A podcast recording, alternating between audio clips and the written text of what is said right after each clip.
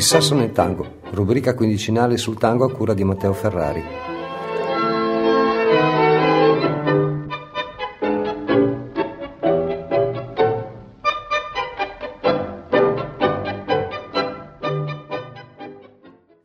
Stiamo navigando nel vasto oceano del tango.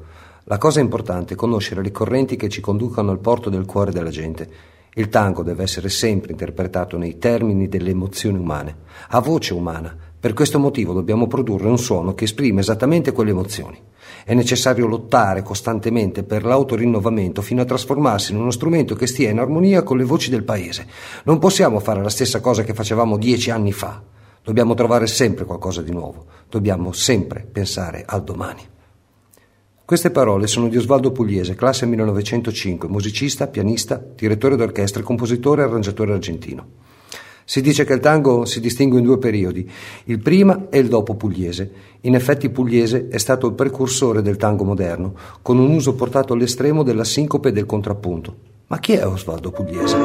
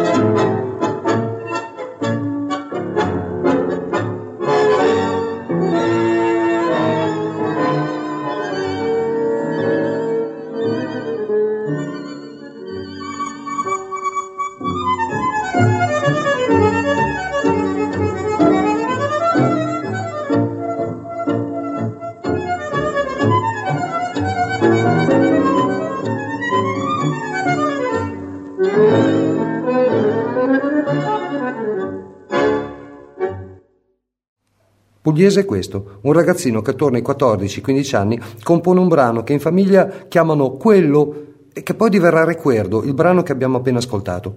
Figlio di un ciabattino del barrio di Villa Crespo in Buenos Aires, Osvaldo crebbe in un contesto dove la musica era importante. Suo padre infatti era flautista in diversi conjuntos, appunto sono delle piccole ensemble, dei gruppi eh, che suonavano tango a livello dilettantistico nei caffè del barrio. Anche i suoi due fratelli più grandi erano musicisti, Fito e Alberto. Erano violinisti, come violinista doveva essere anche Osvaldo. Sarà suo padre a dargli le prime lezioni di solfeggio, ma ben presto abbandonerà il violino per avvicinarsi al pianoforte, anche se a causa chiaramente del costo molto elevato di questo strumento dovrà attendere un po' prima che suo padre possa permettersi di acquistarlo.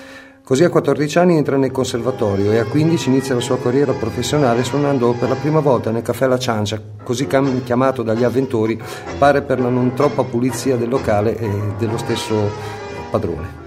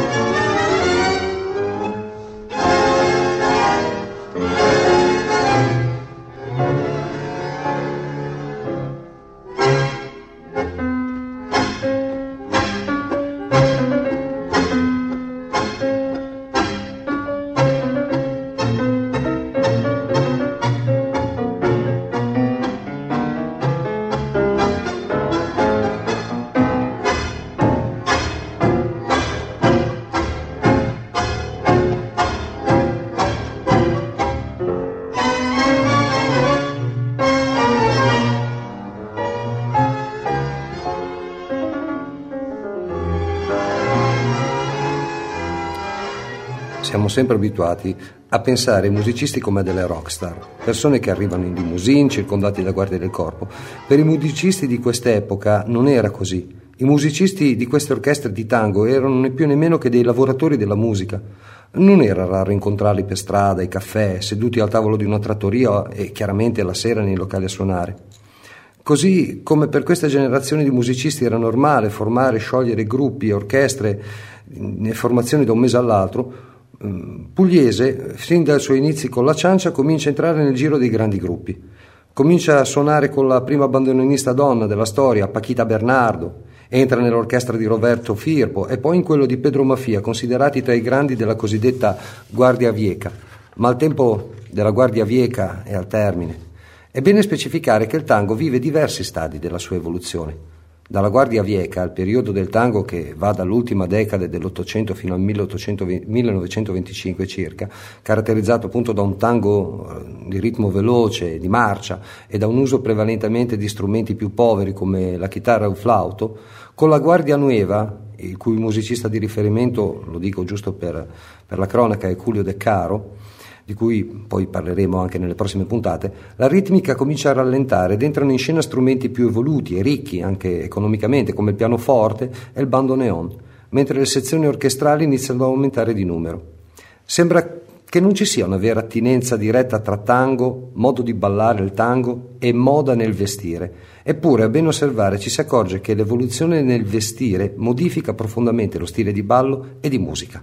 Si passa dai corsetti bu- e i busti ottocenteschi che strizzano, soffocano le donne come una gabbia, impedendole nei movimenti, alla libertà dello stile di Coco Chanel, che le libera da tutte queste armature.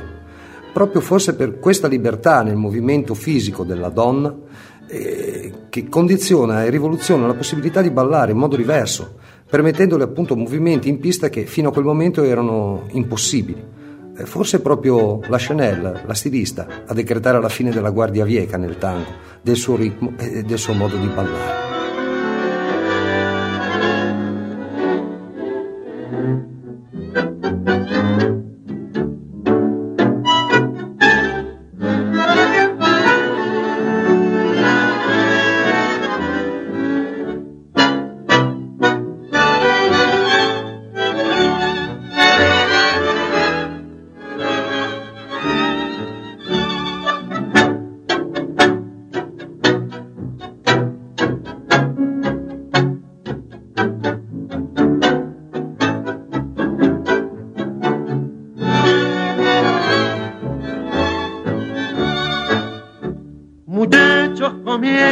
La ronda el tango invita a formar quien al oír el arranque de un son tan brillante no sale a bailar y así enredar su emoción a esta canción que en nuestras almas se ahoga. Muchachos, comienza la ronda, vayan pasando al salón, no se pierda ni un compás de este tango que va cautivando rebelde y dulzón. Se Piazzolla abbandona il tango del ballo per un tango sinfonico, nonostante la sua incessante ricerca di una ritmica portata all'estremo, Osvaldo Pugliese non abbandonerà mai il pubblico per cui scrive ed esegue tango, un pubblico di ballerini. Assieme a Ervino Vardaro, già citato nella puntata precedente, crea un duo nel millenovecentoventinove.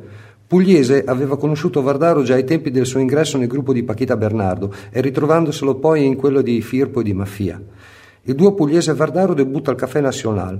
Come agente e rappresentante si associa al poeta Eduardo Moreno, autore del testo di Recuerdo, oltretutto, e della cantante Malena Toledo. La formazione parte per una tournée che si rivelerà poi un vero e proprio fallimento economico, tanto che per pagare il viaggio di ritorno a Buenos Aires Vardaro sarà costretto, appunto l'unico ad avere qualcosa, sarà costretto appunto a impegnare il suo inseparabile violino, un preziosissimo Sartori.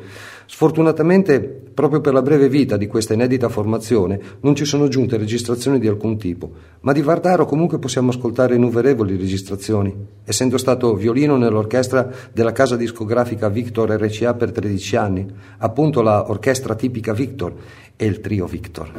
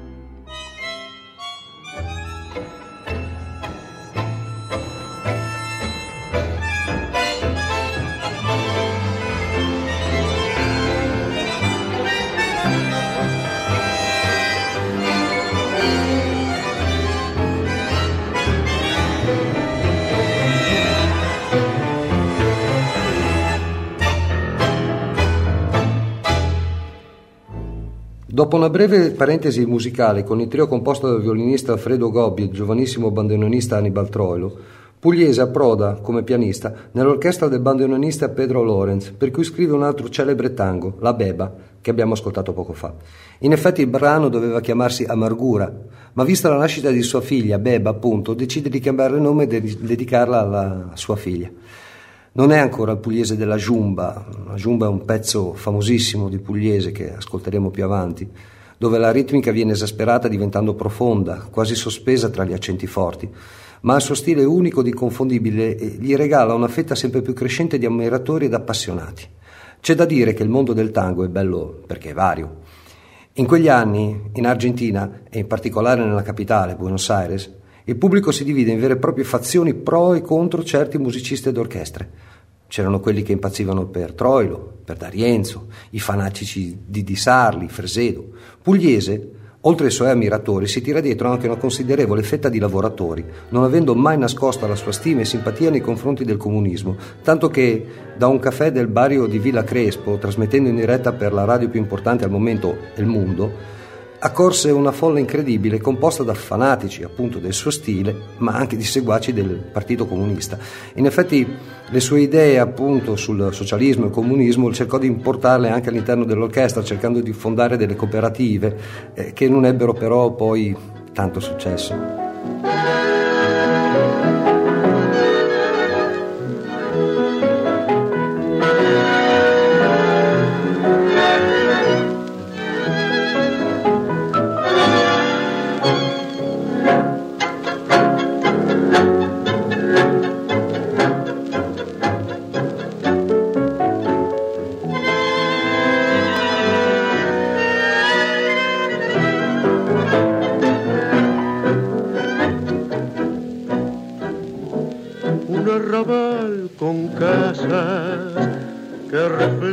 Su olor de lata, un arrabal humano con leyendas que se cantan como tango, y haya un reloj que le da las dos de la mañana, un arrabal obrero, una esquina de recuerdos y un farol.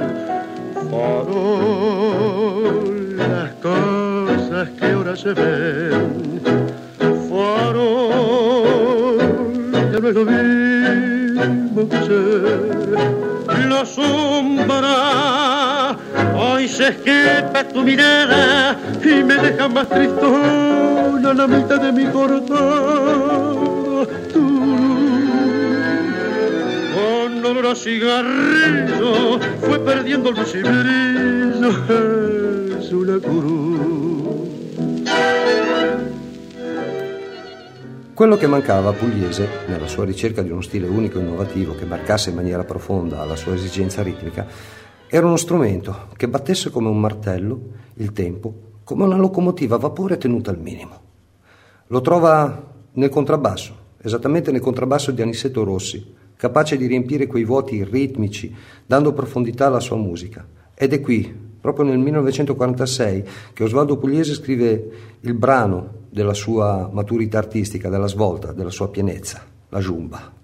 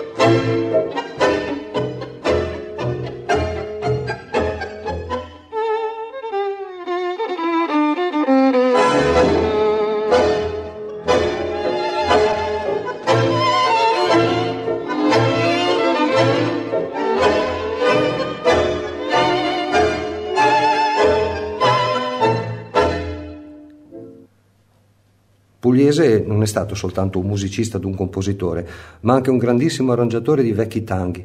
È stato capace di ridare linfa e vita a brani vecchi ormai dimenticati.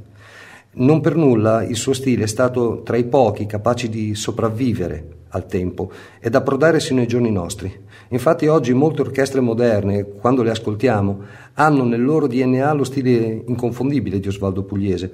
Adesso infatti ascoltiamo un attimo un, un brano che appunto è stato riarrangiato da Osvaldo Pugliese, ma non è l'orchestra di Osvaldo Pugliese quella che la esegue.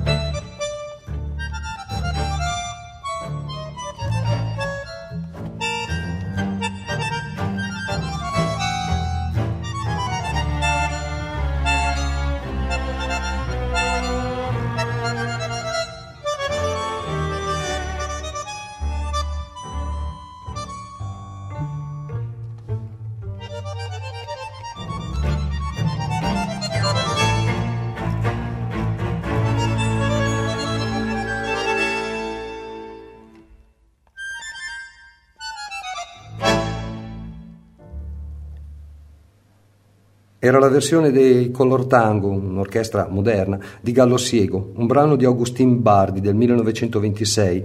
L'originale ha un ritmo molto molto frenetico, molto veloce. Sentite qui che chiaramente il brano si allunga molto, quasi esasperato. L'arrangiamento di Pugliese infatti per questo brano è ormai preso in toto da ogni orchestra moderna che lo esegua durante gli spettacoli. Diciamo qualche cosa su... un po' più in profondo su Pugliese, la famosa rosa rossa sul pianoforte di Osvaldo, perché cioè, ho detto prima appunto che Pugliese era un forte simpatizzante comunista e infatti quando sul suo pianoforte compariva una rosa rossa aveva un significato molto chiaro, voleva dire che il maestro Osvaldo Pugliese era in prigione. Pugliese, infatti, non avendo mai fatto mistero delle sue simpatie comuniste, eh, gli valse molti arresti e detenzioni, in particolare durante il peronismo. Succedeva così che l'orchestra suonava, suonava ugualmente, ma chi era venuto per ballare e sentire Pugliese si trovava davanti a un fiore rosso sul legno del suo pianoforte. Eh sì, se Piazzolla pagò in patria un prezzo molto alto in termini di pubblicazione e di ascolti per il suo stile rivoluzionario, Osvaldo Pugliese li pagò per le sue idee politiche. Eh, sono cose che, comunque, anche se pagasse pesantemente, inevitabilmente creano il mito.